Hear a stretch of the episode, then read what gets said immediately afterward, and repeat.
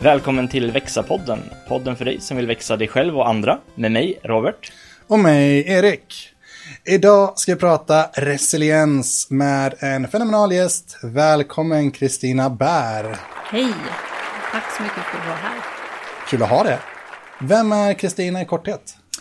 Um, ja, var ska jag börja någonstans? Jag är nyss fyllda 53. Ehm, är barnläkare till min profession men har jobbat i eget företag nu i 14 år. Ehm, och har jobbat med chefshandledning, chefscoaching, föreläsningar och en hel del elevhälsa också. I, ehm, ja, inte så mycket i företaget då kanske, men i skolan.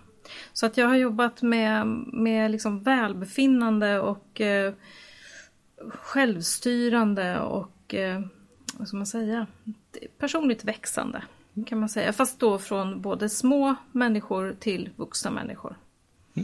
Mm. Och om vi då tittar på dagens ämne, det, jag tror det är väldigt många som inte vet vad resiliens är, så hur skulle du beskriva det? Mm, jag brukar beskriva resiliens som förmågan att återfå funktion efter belastning. Det är som en elasticitet, man liksom vippar tillbaka till någon form av vettig funktion. För jag menar, alla stöter vi på motstånd och motgångar större delen av vårt liv. Det kan ju mm. vara små motgångar ibland. Som att man inte har sovit eller att man har grälat med sin mamma eller pappa på morgonen när man är barn. Mm. Eller att man blir av med jobbet. Mm. Så man kan ha stora och, svåra, stora och små motgångar. Och då är resiliens den där förmågan där man kan ändå hitta en väg fram. Mm. Så att eh, även om det är tufft så kan jag få till ett bra liv. Mm. Och det, du lyfter fram väldigt mycket av de positiva aspekterna här, att det, liksom, man kan komma tillbaka. Vad, vad händer om man inte har så bra resiliens? Det som händer är att man kan fastna och att man kan hamna i ett tillstånd som heter inlärd hjälplöshet. Eh, det är ett tillstånd som är otroligt stressande för djur och människa. Eh, och eh, ökar stresshormoner och man blir mer eller mindre hjälplös. Och det, där, när, när man har de typen av stresspåslag, då blir det ju svårt att fungera. Och det är lättare, tänker jag, att man hamnar i svåra stresstillstånd och kanske i utmattning. Mm. Så där vill vi inte ha människor. Vi vill ju att människor ska liksom känna kapacitet, även om mm. det ibland är tufft, för det är det. Mm. Livet är ju en upp och nedgång hela, minst, ja, minst hela tiden. Mm. Du kommer till hjärtat i det här avsnittet någonstans, och det är ju hur gör man då? Hur bygger man resiliens? Alltså, jag tänker att resiliens tränar man när man har belastning. Så det första är ju någonstans att göra någon form av självreflektion. Alltså vad är det som händer här och varför reagerar jag som jag gör?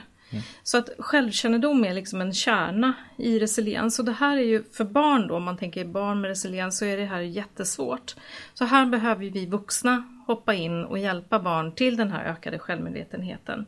Eh, hur kan du komma vidare från den här situationen? Mm. Och då kan man då tänka att om man då har vuxna som inte är så jättebra på resiliens heller mm. så blir det ju svårare för de barn som drabbas att vara det här. Så därför så är jag ju väldigt mån nu om att jobba mycket mer med vuxna. För att i nästa steg då nå barnen. Mm. För det, barnen är ju min hjärtefråga. Mm. Eh, men man säger självkännedom är ena delen. Sen när man väl har förstått hur man reagerar då bör man också ta om hand de emotionella eh, reaktioner som man har.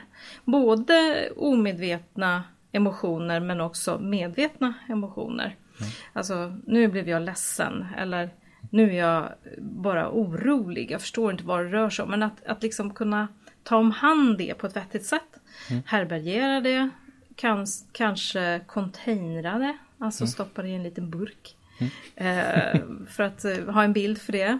Mm.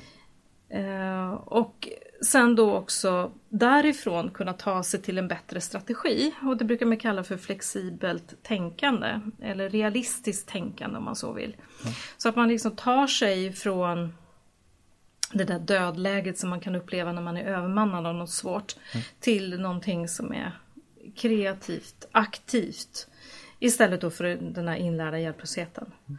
Så det kan man säga, det är, det är flera funktioner, flera kompetenser som man behöver för att kunna vara resiliens. Och det här kan man ju bara göra tillsammans med andra människor. Mm. Egentligen och träna det. Eller träna det med sitt liv. Så, Mm. Man har sitt liv i olika sammanhang. Och du, du säger att man behöver ju träna det när det faktiskt är lite tufft också. Att det, för mig så låter det som att det blir väldigt tufft att träna det, för då har man ju det redan tufft att lägga Mm. på ytterligare någonting som så här, ja, men nu förväntas jag jobba med det här också. Hur, hur Ja. tycker du att man ska hantera det? Alltså jag tänker att man blir inte resilient om man, in, resilient om man inte har belastning. Mm. Till att börja med. Det, det är förutsättningen. Men sen kan man ju naturligtvis träna det här i förväg också. Och det är det vi har försökt göra på gymnasieskolor bland annat. Jag var med och drev ett projekt för det under tre år. Ehm, Jag tror faktiskt att de fortsätter nu också efteråt men i lite mindre skala. Eh, Och då kan man ju lära sig den här typen av vet, utmana automatiska negativa tankar som man får när man är i stress. Man kan eh, lära sig om hur man emotionsreglerar. Man kan lära sig om självmedvetenhet. Hur brukar jag göra? Det kan man göra i ett lugnt skede. S- Och då eh, liksom, vet, sätta igång de där förmågorna när man väl hamnar i, i trasslet. Du var inne på det grann, men, men som, som förälder så känner jag igen det här också. Och du beskrev en viktig del som förälder är att vara ett bra föredöme. Va, finns två delar här, vi börjar med första frågan då. Vad, vad är nyckelsaker jag som förälder kan göra mina barn? Du har touchat vid dem, men om vi verkligen ska zooma in på det. Jag brukar säga att föräldrar har två uppgifter. Det ena är att visa kärleksfullhet eller eh, emotionell, emotionellt stöd. Och det andra är stadga. Alltså ramar. Eh, så att man har liksom en fasthet eh, och visar att jag står kvar. Och ytterst så handlar det om att eh, stå ut som förälder. Alltså att, att härbärgera den där fyraåringen som ligger på golvet på ICA och skriker i bävernylonoverall. Liksom.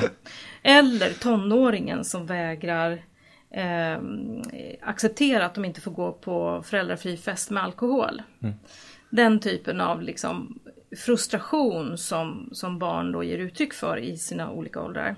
Eller ettåringar för alla del som, som inte kan prata än men har tydligt vill ha glass och sådär. Va?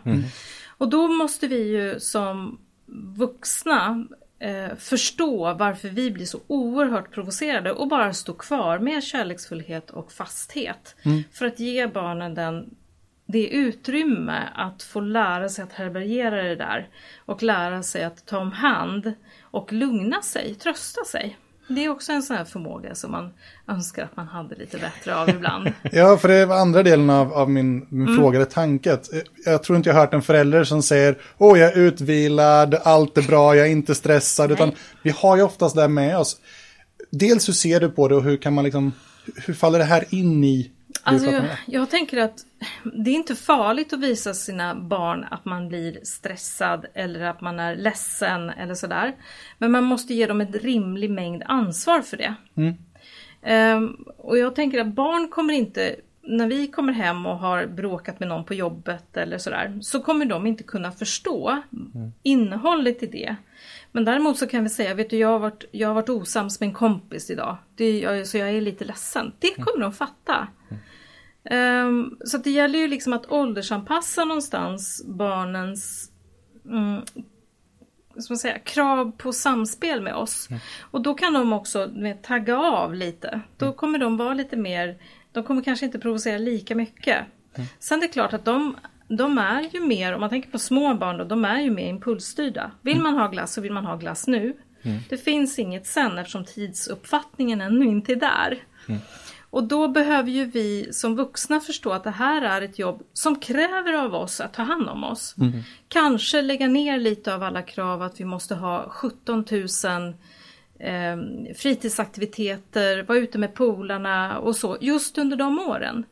Alltså någonstans så är resiliens också att ta hand om sig och förstå hur man behöver samla och spara energi. Um, så att jag, jag tänker att nej, man är inte utvilad som småbarnsförälder. Och man är inte särskilt smart som tonårsförälder heller, därför man går in i clinch med tonåringarna fast det är ingen idé. De är liksom skapta för provokation i den åldern. Och om man inte liksom greppar det, att de är, de är liksom ute efter att provocera, då kommer ju vi gå igång om vi inte lär oss sätt att här- härbärgera det där. Så att jag tänker det är så många delar i det här med att vara människa. Och det är klart att det finns inte en enda lösning. Men, men jag tror att om man, om man blir mer medveten om vad det är som triggar en. Då kan man i den stunden som tonåringen provocerar bita sig i tungan. Vet, gå ut därifrån rummet en liten stund, samla ihop sig och komma tillbaka med den där fastheten och kärleken till tonåringen. Eh, och möta det med respekt, eh, uppmärksamhet istället för att gapa och skrika. Eh, Så, så det är väl mer liksom så tänker jag. Sen, sen gör vi fel allihop. Jag har inte varit eh, liksom lugn och fin eh, med alla våra fyra eh, längs vägen. Men det har blivit ganska bra folk av dem nu när de är vuxna, tycker jag. N- Någonting som, som kommer upp i mitt huvud när du pratar om det här är att man ska kommunicera på deras nivå också. Att säga, ja men till tvååringen som har deras relation till kompisar är liksom, ja men du kan vara glad på dem, du kan vara arg på dem så här. Att få det till det och samma då med tonåringar, då får du liksom prata tonåringsspråk med tonåringen för att man ska nå Precis. fram också. Men de, det som jag tror man glömmer när det gäller tonåringar, det är att man, de är så otroligt förnuftiga. De är väldigt, väldigt logiskt begåvade. De Kanske mer kreativa än någonsin. Samtidigt så har de ingen pannlob klar. Så att impulserna är på något sätt, eller känslomässiga regle- regleringen är liksom inte där. Och då brukar jag säga att vi behöver i viss mån också vara deras vikarierande pannlob under den här perioden. Jag brukar använda det begreppet eh, därför att jag tycker att det är precis illustrativt. Och då, då om vi liksom försöker prata med, med tonåringar på deras språk, då kan vi ibland liksom hamna i konflikt därför att de behöver mycket mer kärlek än vad vi förmår att ge eftersom de provocerar. Nu måste jag testa en teori på dig som jag själv har tagit med mig från, från mina tonåringar hemma. Det är att jag märker att när, jag, jag upplever att de ofta hamnar i ett läge där de är frustrerade. Och när man kommer som vuxen och, och bara försöker med något slags så här rationellt förklara det. Precis, då blir de fru- frustrerade av att de får känna sig ännu mer frustrerade och det liksom blir ilska. Så väldigt ofta märker jag att om man bara kan så här om man bara kan bekräfta den där frustrationen så kommer man runt så fruktansvärt mycket. Och jag tror det också har det med bounce back-delen vi pratade om förut kring resiliens. Så att det, det är Precis, relaterat. både bekräftan att, att det är en frustration, alltså bara bli sedd och hörd för sin frustration. Men sen också kanske få vägledning med någon, någon schysst fråga. Hur tänker du lösa det här då? Vad, vad är det du kan påverka här? Alltså den typen av schysst framåtriktad fråga tror jag är nog mer ändamålsenlig än att sätta allt för starka gränser till en tonåring som är på väg att liksom pressa sig ut ifrån de där gränserna. Eh, och liksom, vad ska man säga? Eh, jag skulle nog uttrycka det som att rekrytera deras självbestämmande på något vis. Att liksom lita på att de har förmåga att lösa det men att kanske behöva lite vuxenvägledning. Ja, men det, är så, det ska inte bli farligt. Det ska inte bli väldigt farligt, men det måste bli lite farligt. För att annars kommer de aldrig klara det när de väl ska vara ute själva utan dig som står där. Precis, och jag tror, att, jag tror att det där är en, en viktig ståndpunkt egentligen under hela barnens liv och ungdomars liv.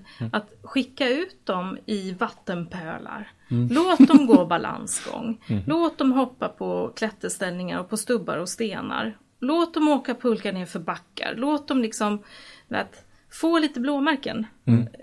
För att det är så någonstans som man också får självförtroende. Det är då när jag kan gå på, på eh, den där räcket på balans, eller ha balans. Eller när jag klarar att, att eh, stå på ett ben uppe på en stubbe, om man är liten, då får man självförtroende. Och om vi skyddar barnen allt för mycket så, så missar de den möjligheten. Och det gäller både fysiskt och psykiskt. Alltså, vi pratar om, det finns ju psykiska motsvarigheter till att gå balansgång Ja, ja, ja. eller sådär också. Visst. Och till exempel lösa en konflikt med en kompis om man är en tonåring. Att, att liksom våga gå in och, och stå för det. Kanske lära dem giraffspråket rent utav. Det, det kan det va? Giraffspråket att man eh, uttrycker eh, situationen. Eh, när du uttrycker dig så här eller när du gjorde så här. Då känner jag mig ledsen. Jag skulle uppskatta om du istället gör på det här sättet nästa gång vi blir osams. Ja, jag, har aldrig, jag har aldrig hört uttrycket giraffspråk, men jag känner ju Nej. igen eh, liksom uppbyggnaden som Ja, åt, återkopplingsmetodik. Så egentligen är det väl non-violent communi- communication Ja, tror precis. jag. Men ja, typ Ja. ja. giraffspråket. Jag tycker det är ganska bra. Lär dem det. Tidigare Så att de- gäst var- pratade mycket om det, var Mm. den kära Kristina Boström. Ja, precis. Så att jag tänker att just det där giraffspråket är inte dumt att kunna som tonåringar också. Men Mm. man måste lära sig det. Non-violent communication generellt. Är det något som man borde lära som förälder? Ja, kanske. Det är i alla fall ett sätt som är strukturerat att lära sig det på. En del har det ju givet. En del har ju liksom förmågan att eh, snacka utan någon metod. Men, men eh, om man tycker att det är svårt, om man hamnar mycket på clinch, mycket clinch med tonåringarna så kan ju det vara ett sätt att avväpna sig. Jag är inte själv inläst i det, men jag har hört det många gånger och min fru till exempel har läst det. Mm, jag tycker non-violent communication har mycket poänger. Eh, och eh, har pratat om, om eh, non-violent communication med eh, Ola Schenström bland annat som håller på mycket med mindfulness och så själv i en egen podd. Så att det tänker jag, det är en metod som är ganska användbar. Apropå då verktyg, Mm. för det är ju en typ av verktyg. Vad finns det andra för sådana här bra modeller eller verktyg man kan nyttja för att komma framåt? Du tänker om man vill öka sin resiliens? Precis, ja, tränaren på sig själv eller på andra. Ja, alltså det finns ganska mycket. Men jag tänker att, ehm, att bara ha en mental stoppknapp och titta på sig själv lite utifrån när det blir strul är ju en, ehm, ett bra verktyg. Och kanske också att skriva dagbok. Det är ett bra sätt för att, av två skäl. Det ena är att göra en reflektion. Det andra är att sätta ord på det man är med om. För då vet vi att då kan man också lugna sin hela eh, reptilhjärna och känslosystem, eller emotionssystem. Eh, så att man också får syn på saker utifrån. Så att skriva dagbok är bra. Skriva tacksamhetsdagbok. Att vända från det här ältande negativa till att vända till att faktiskt vara tacksam om de utmaningar jag också stöter på. För de, det finns ett lärande där. Att lära sig det, kon, alltså konstruktivt, att utmana sig själv. Ehm, att tänka tacksamhet. Eh, vad skulle du säga att de som börjar jobba med sin resiliens, vad är det vanligaste felet man gör? Ja, bra fråga. Jag brukar inte tänka så. Ehm, jag brukar tänka att det är ett upptäckande vi gör. Mm. Ehm, jag tror om man, om man tänker personlig utveckling istället och inte resiliens utan personlig utveckling så tror jag att många tror att det ska gå så fruktansvärt snabbt. Mm. Eh, och det gör det ju inte. Det här är en livslångt projekt. Ehm, och man får vara liksom... Jag brukar tänka så här, jag läste någonstans i någon bok att om man kan få människor att ändra sig säg 5-10% på jobbet mot det bättre, då har vi gjort en seger. Och för mig som jobbar med mycket svåra samtal, individer ibland som har, ja, förutom vanlig chefsanledning och sådär, men, men ofta så ha, har jag chefer som har medarbetare som är riktigt struliga. Eh, och kanske inte vill jobba, kanske inte ja, riktigt struliga på olika sätt eller har, har dåligt beteende mot andra och sådär. Och då brukar jag liksom uttrycka det att ja, men om du kan få den här personen att göra 5% mer rätt eller 10% mer rätt, då är vi liksom på rätt håll. Då är vi åt rätt riktning i alla fall. Så att ibland så tror jag att vi har så stora krav på att det ska bli perfekt på en gång. Det blir det ju inte. Vi kommer inte nå perfektion utan 10% räcker eller 5% räcker. Det är ett rätt, om det är i rätt riktning. Så att kan man få bort en del av ja, men typ kränkningar och få lite ökad självmedvetenhet och sådär. Då tror jag man är liksom, då är vi på gång. Så tålamod är väl en bra sak att ha om man ska lära sig att växa och utvecklas. Och hur får man bättre tålamod? Jag frå- Frågar åt en vän. Ja, Jag har frågat en kompis. Ja, alltså. Jag tycker fortfarande att dagboken är underskattad. Jag har under många, många, många år skrivit en femårsdagbok. Mm. Eh, fantastiskt bra. Man kan bara skriva, vad kan det vara, fyra rader på varje dag eller något sånt där. Jag, jag kan skriva under på det här, för jag började för eh, tre år sedan nu och Ja. för att jag, jag ville börja jobba med det här positivt tänkande. Ja, och skrev varje dag liksom om vad jag ser fram emot, vad som varit bra. Ja. Eh, så jag upplever en skillnad i alla fall så här. Mm. tre år senare. Men det är ju som säger, det tar ju tid. Ja, och jag tror nu har jag hållit på i 20 år tror jag med det här. Ja. Så när man tittar tillbaka, om man är liksom på sista eh, typ, vad det? ja, men typ sista 31 januari liksom, i den där dagboken. Då kan man titta fem år tillbaka och titta på vad i hela friden var jag nervös och orolig för då. Och då ser man att man har kommit en bra bit. Eller jaha, var det där någonting som bekymrade mig? Eller var det där någonting som jag eh, uppfattade som hotfullt eller sådär? Och då blir det liksom plötsligt en helt annan kvalitet i ens utveckling. Eh, För att man kan både framåtspana men också sätta ut lite tuffare mål. Så, så att jag skulle säga att, att bara öka sin självreflektion på det sättet är fantastiskt. Sen tycker jag att alla, alla ledare, alla chefer borde få ha en egen handledare eller coach som man har ett bollplank externt, inte bara ett internt mentor. Därför att ibland så om man har en intern mentor så är man orolig för hur det ska uppfattas i företaget. Ehm, Eh, Det är så många ledare som jag har haft genom åren som, som säger just den här externa kontakten som man verkligen kan också visa sig sårbar inför. Ja.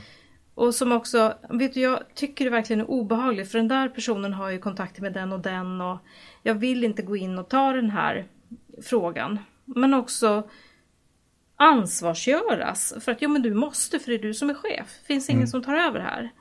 Och, och men ändå liksom få cred för att ja, men jag tycker inte det här är kul. Nej, det är inte kul. Men det måste göras. Så.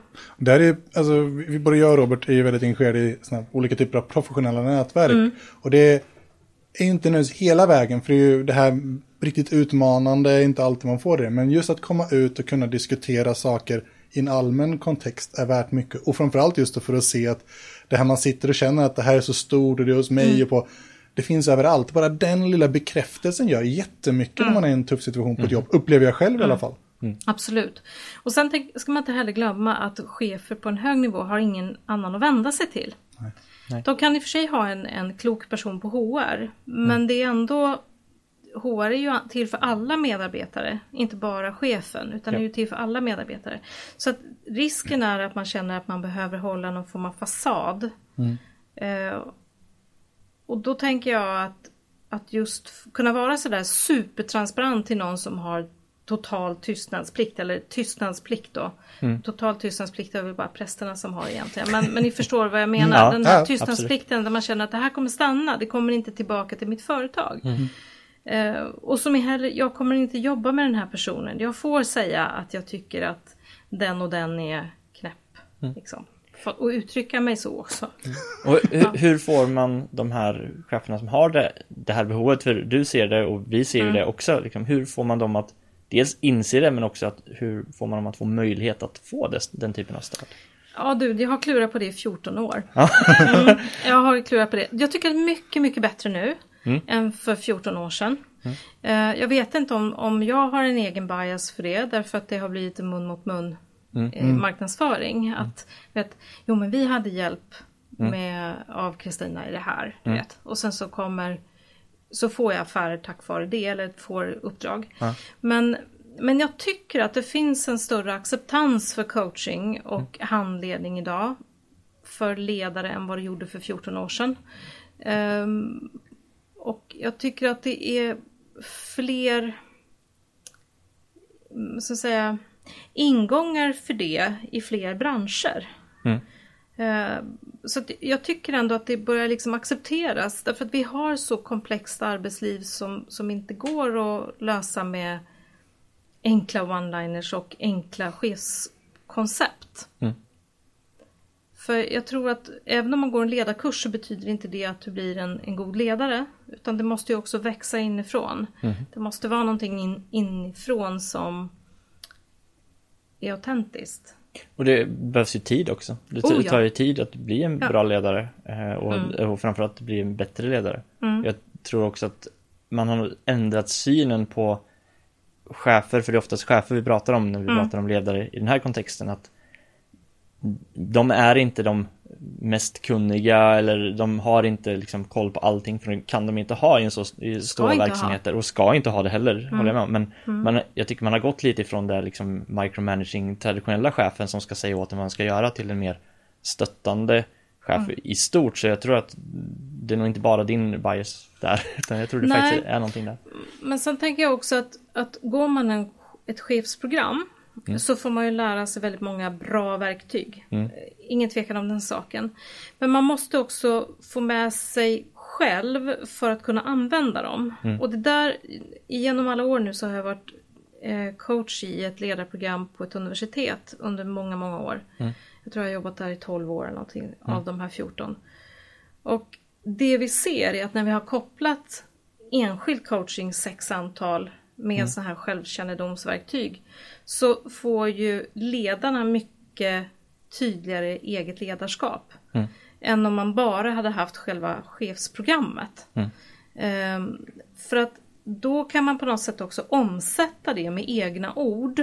När jag ska diskutera ekonomi eller besparingar eller ehm, arbetsmiljöregler eller ehm, arbetsrätt eller vad det nu kan vara för någonting. Eller ställa krav vid dåligt beteende till exempel. Så att man får liksom... Det, jag, jag tror att det är svårt att få ehm, god anpassningsförmåga om man inte kan sätta egna ord på det. Och om vi ska ta liksom eh, i ett chefsperspektiv och resiliens, Mm. hur bör en chef arbeta med att stärka sin resiliens för sina medarbetare? Jag tänker att det är Först och främst organisationen behöver ju se över sin möjlighet för, att- för medarbetare att kunna vara resilienta. Mm. Ett exempel vad, som... vad, ja, jag tänkte, Nej. vad, vad menar du med, med Ja, det? alltså ehm, ett exempel som, som, som är en bra möjlighet för att kunna vara resilient. Det är ju till exempel om vi har en anhörig som är svårt sjuk. Mm. Då är frågan, hur ser min arbetsgivare på möjligheten att jag ska kunna jobba delvis på distans? För att jag ska kunna vara med min svårt sjuka anhöriga på sjukhuset. Mm. Det är en typexempel på det. Eller om jag har ett barn med diabetes. Mm. Hur möjliggör min arbetsgivare eh, för mig att kunna svara an på när mitt barn är, har lågt socker och behöver, in, eh, behöver få hjälp. Mm. Alltså den där typen av hur, hur kan man ehm, agera på det som är viktigt i ens liv utanför jobbet. Men också i jobbet. När det blir strul, vad har vi för, ja men till exempel det här med konflikter på jobbet. Vad har vi för rutiner när någon kränker någon annan? Hur pratar vi kring det? Vad gör vi med någon person som har alkoholproblem och kommer in full på jobbet? Vad finns det för typ av strukturer? Vad har vi för ansvar i det där hela? Och det brukar oftast finnas men det är okommunicerat. Så att människor har svårt liksom att ta sig fram i det där. Så det skulle jag säga, organisationen är en del. Sen är det också det rent emotionella stödet, att inte lägga orden i munnen. Att ehm, lita på människors förmåga. Eh, men inte heller glömma bort att vi är i utveckling. Ehm, en del människor kanske inte ännu är, har stött på så mycket belastning så man kan reagera väldigt naivt och väldigt, ja men som fyraåringen nästan. Eh, ja men jag vill inte byta arbetsplats, jag vill sitta på mitt kontor. Alltså, så här, jag vill ha Ja. den här arbetsplatsen. Ja. Det är fascinerande ofta jag kan titta på saker som händer på jobbet och säga åh, det är precis som när någon av mina Ja. barn gjorde det här i förskolan och liknande också. Ja, jo men alltså, och jag, tä- man ska inte underskatta att heller vi, vi hamnar bak i vår utveckling när vi blir stressade. Och har man då behov av trygghet och sådär va, så kan man reagera som en fyraåring. Och då behöver man ju, precis som vi pratade om föräldraskap tidigare, kärlek, gräns, vara likadan som ledare. Så att egentligen skulle jag säga att det inte är så jättestor skillnad på ledarskap och föräldraskap. Jag tycker det är jättenära. Här vill jag också lägga till en sak som, som när man var, när jag var chef själv. Så jag brukar beskriva det ibland som att som chef är man summan av all huvudvärk som finns i organisationen. För att det är ju dit folk vänder sig så man, och då bär man den. Det jag upplevde var att personer som hade förmågan att, att komma tillbaks, om vi går tillbaka till resiliensbegreppet, när någonting hade gått emot dem, de skapade så otroligt mycket mindre huvudvärk. Så kan du växa den här egenskapen hos sina medarbetare. Så, men det är, en, fullständig game changer för vad du ska få chans och möjlighet att göra som chef i en organisation. Så att här hoppas jag att alla ni chefer som lyssnar verkligen lyssnar på Kristina. Mm. För det är en, Mm. Och jag tänker också att när vi har medarbetare som har det tufft kan vi liksom putta dem över kanten till nästa utvecklingssteg just det. på något vis. Eh, genom till exempel det här med en, en, en sån sak är att man kan, så, om man är fyra då har man svårt att se fler perspektiv. Men om man då är vuxen och har stressreaktioner som en fyraåring då har man också svårt att se flera perspektiv. Men om vi strukturerat kan hjälpa våra medarbetare att alltid se fler perspektiv i varenda möte. Ställa frågan, finns det fler perspektiv vi behöver ta upp här? Finns det fler sätt att se den här saken? Alltså alltid strukturerat göra det. Då blir det ju lättare för individer att vet, lära sig komma till nästa självstyrande fas. Eh, fantastiskt. Så jag tror någonstans att, att liksom vi kan putta på människor men också vara medvetna om att en del inte vill och inte kan. Eh, Så det där gäller ju liksom att, att eh, som chef inte bli nedslagen då om, om det inte går. Nej. Ja, lite så. Mm, själv. Em, Du sitter och håller i en bok som du har skrivit. på Mm, just det. ämnet. Jag skrev en bok under 2023 nu som heter Resilient ledare. Eh, och den just tar upp den här eh, olika delarna, dels på organisation, grupp och individnivå. Hur man kan dels träna själv, resiliens som sin, om man är ledare, men också träna sina medarbetare och också skapa den här organisationsförutsättningen, eller åtminstone vara medveten om att det har betydelse. Du är väldigt nyfiken på av, av det som står i boken. Mm. Vad har du fått mest återkoppling på att det här var, det här var liksom uspen i boken, det här var det som var mest intressant? Ja, intressant. Jag eh, tänker att en del har återkopplat det här med vuxenutveckling som en viktig del. Sen det här, just som vi har varit inne på, det här med organisationsförutsättningar. Det är många som har kanske glömt att organisationsförutsättningarna är så okommunicerade. Och så ställer man krav på att människor ska anpassa sig i, i förändringar och så har man inte skapat förutsättningar för det. Och förändringsarbete och omstruktureringar, ni vet om, om organisationer och allt det här, det är sånt som vi håller på med hela tiden. Och sen så ska människor då med den person de är i relation till förändring bara acceptera det hur som helst. Det, alltså, det går ju inte. De gör inte det. Alltså vi kan önska att de gjorde det men de gör inte det. Och då får vi ju huvudvärk. Mm. Så att det skulle jag säga, det är väl de sakerna. Men sen också tror jag att många har återkopplat att de känner hopp. Och det tycker jag är väldigt positivt. det. det är ju det som glädjer mig riktigt. Att det, man, man känner hopp inför sitt ledarskap. Ehm, så att det, det gör mig nog gladast. Även om det är liksom andra konkreta grejer. Men det där med hoppet tycker jag är fint. Det upplever jag som en intressant utmaning för att jag har varit med om saker som har hänt och som har kommit ur det och den erfarenheten gör ju att nästa gång jag springer in i någonting så, så är det lättare, det pratade vi om förut. Sen har jag mött människor som har sprungit in i saker och det har någonstans blivit värre och de, det har nästan blivit som en självspinn så nu, nu är det nu är det som att det låser sig så fort någonting går dåligt och de är nästan förberedda på vad ska nu bli ännu värre i det här. Hur bemöter man en sån person? För det gör jag ibland och jag har inte hittat en riktigt bra strategi. Enkel fråga. Ja, alltså, ja det är en enkel fråga, eller hur? Nej, men jag tänker att eh, dels så måste man ju försöka med den här kärleken som jag pratar om. Alltså stanna upp och verkligen lyssna på farhågan, rädslan som ligger bakom, frustrationen som, som gör att man blir så här hjälplös.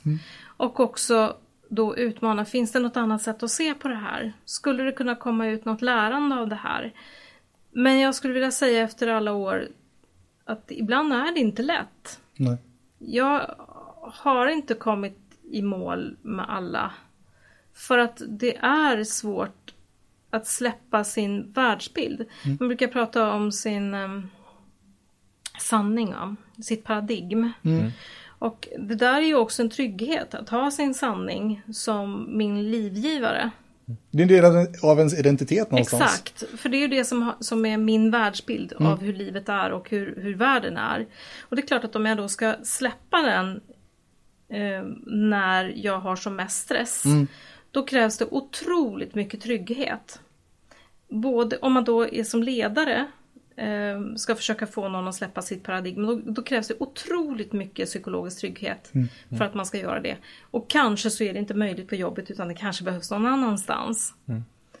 Företagshälsovård, coaching, handledning, whatever. Vad man nu har möjlighet. Men jag, men jag tänker att det är inte så förtvivlat lätt alla gånger att få en person att flytta sina paradigm. Ibland kan man inte själv heller, man kan bara försöka nudga någon i slutändan är det deras val och deras... Mm. Mm. Så jag tänker den, den säkerheten man upplever i sin sanning, i sitt paradigm, den... Det kan ju vara det som håller den uppe. Mm. mm. Och om man då har en, tyvärr, en negativ tolkad världsbild, att världen är ond eller jag är värdelös eller vad det nu kan vara för sanning eller att människor eh, vill mig illa eller ut efter min tjänst eller vad det nu kan vara för någonting. Mm. Då är det ju naturligtvis en trygghet att bibehålla det istället för att se vad man själv har för ansvar. Mm. Så det är jättesvårt. Så här det skulle jag säga det är en hel, hel termins coaching att hantera och komma ur det där. Ja, en sista grej på den också. Mm. Här upplever jag att det finns en intressant paradox. Och det är att, precis som du säger, mm. man, det, det, går inte att peta på det i stunden för man är inte mottaglig. Mm. Samtidigt som ofta lär sig att man vill, att man vill ge återkoppling, man vill mm. skapa det i stunden för sen är det bortglömt. Hur hanterar man liksom den konflikten? Vi har touchat vid det med kärlek och, och vänta och så vidare, men, men har någon ytterligare tanke just kring den här balansen mellan snabbt och rätt tillfälle? Alltså jag tänker ju återigen det där med 10% eller 5% mm. förbättring. Mm. Att få personen att helt flytta sitt paradigm kanske inte går. Mm. Men kan jag få personen att se 5% ett annat perspektiv då kanske vi har lite lättare att komma runt hindret i alla fall tillsammans. Mm. Så att det är inte svartvitt här utan i synnerhet de som har problem problembeteenden eller problemsyn på mm. sin omgivning där det blir de här typen av konflikter vid förändringar och så. Då tänker jag att då kanske man behöver hjälpa dem att flytta 5% för att vara 5% mer tillgängliga för mm. omgivningen. Mm. Och det får räcka för nu. Och sen så får man ta 5% en annan gång. Jag tänkte till. säga det för då kan man ju vid ett senare tillfälle ta ytterligare 5% och sen Exakt, och koppla 5%. på det. Men, men det, återigen, då, en del ledare tycker så här att ja men vänta nu, är det jag som ska vara psykolog åt de här? Och då brukar jag säga ja, kanske lite. kanske ja, lite. lite ja. kanske lite i alla fall. Inte på helhet va? Ja. Men, men jag tänker kanske lite i arbetskontexten. Mm. Absolut. Mm. Du har nämnt jättemycket bra tips och idéer och tankar så här. Vad är det viktigaste tipset eh, från dig som du vill ge till våra lyssnare? Oj, vad svårt. Alltså, jag är av någon form av eh, utvecklingstroende. Jag tror att det aldrig är för sent att fortsätta utvecklas. Mm. Så man, om man känner att man har fastnat, då är det dags att, att liksom skapa, eller ta tag i någon som man litar på. Mm. Eh, och se om, om man kan komma vidare. Alltså, mm. Jag tror på utveckling, jag tror på lärande och alla våra hinder som vi stöter på är en möjlighet för att få mer lärande.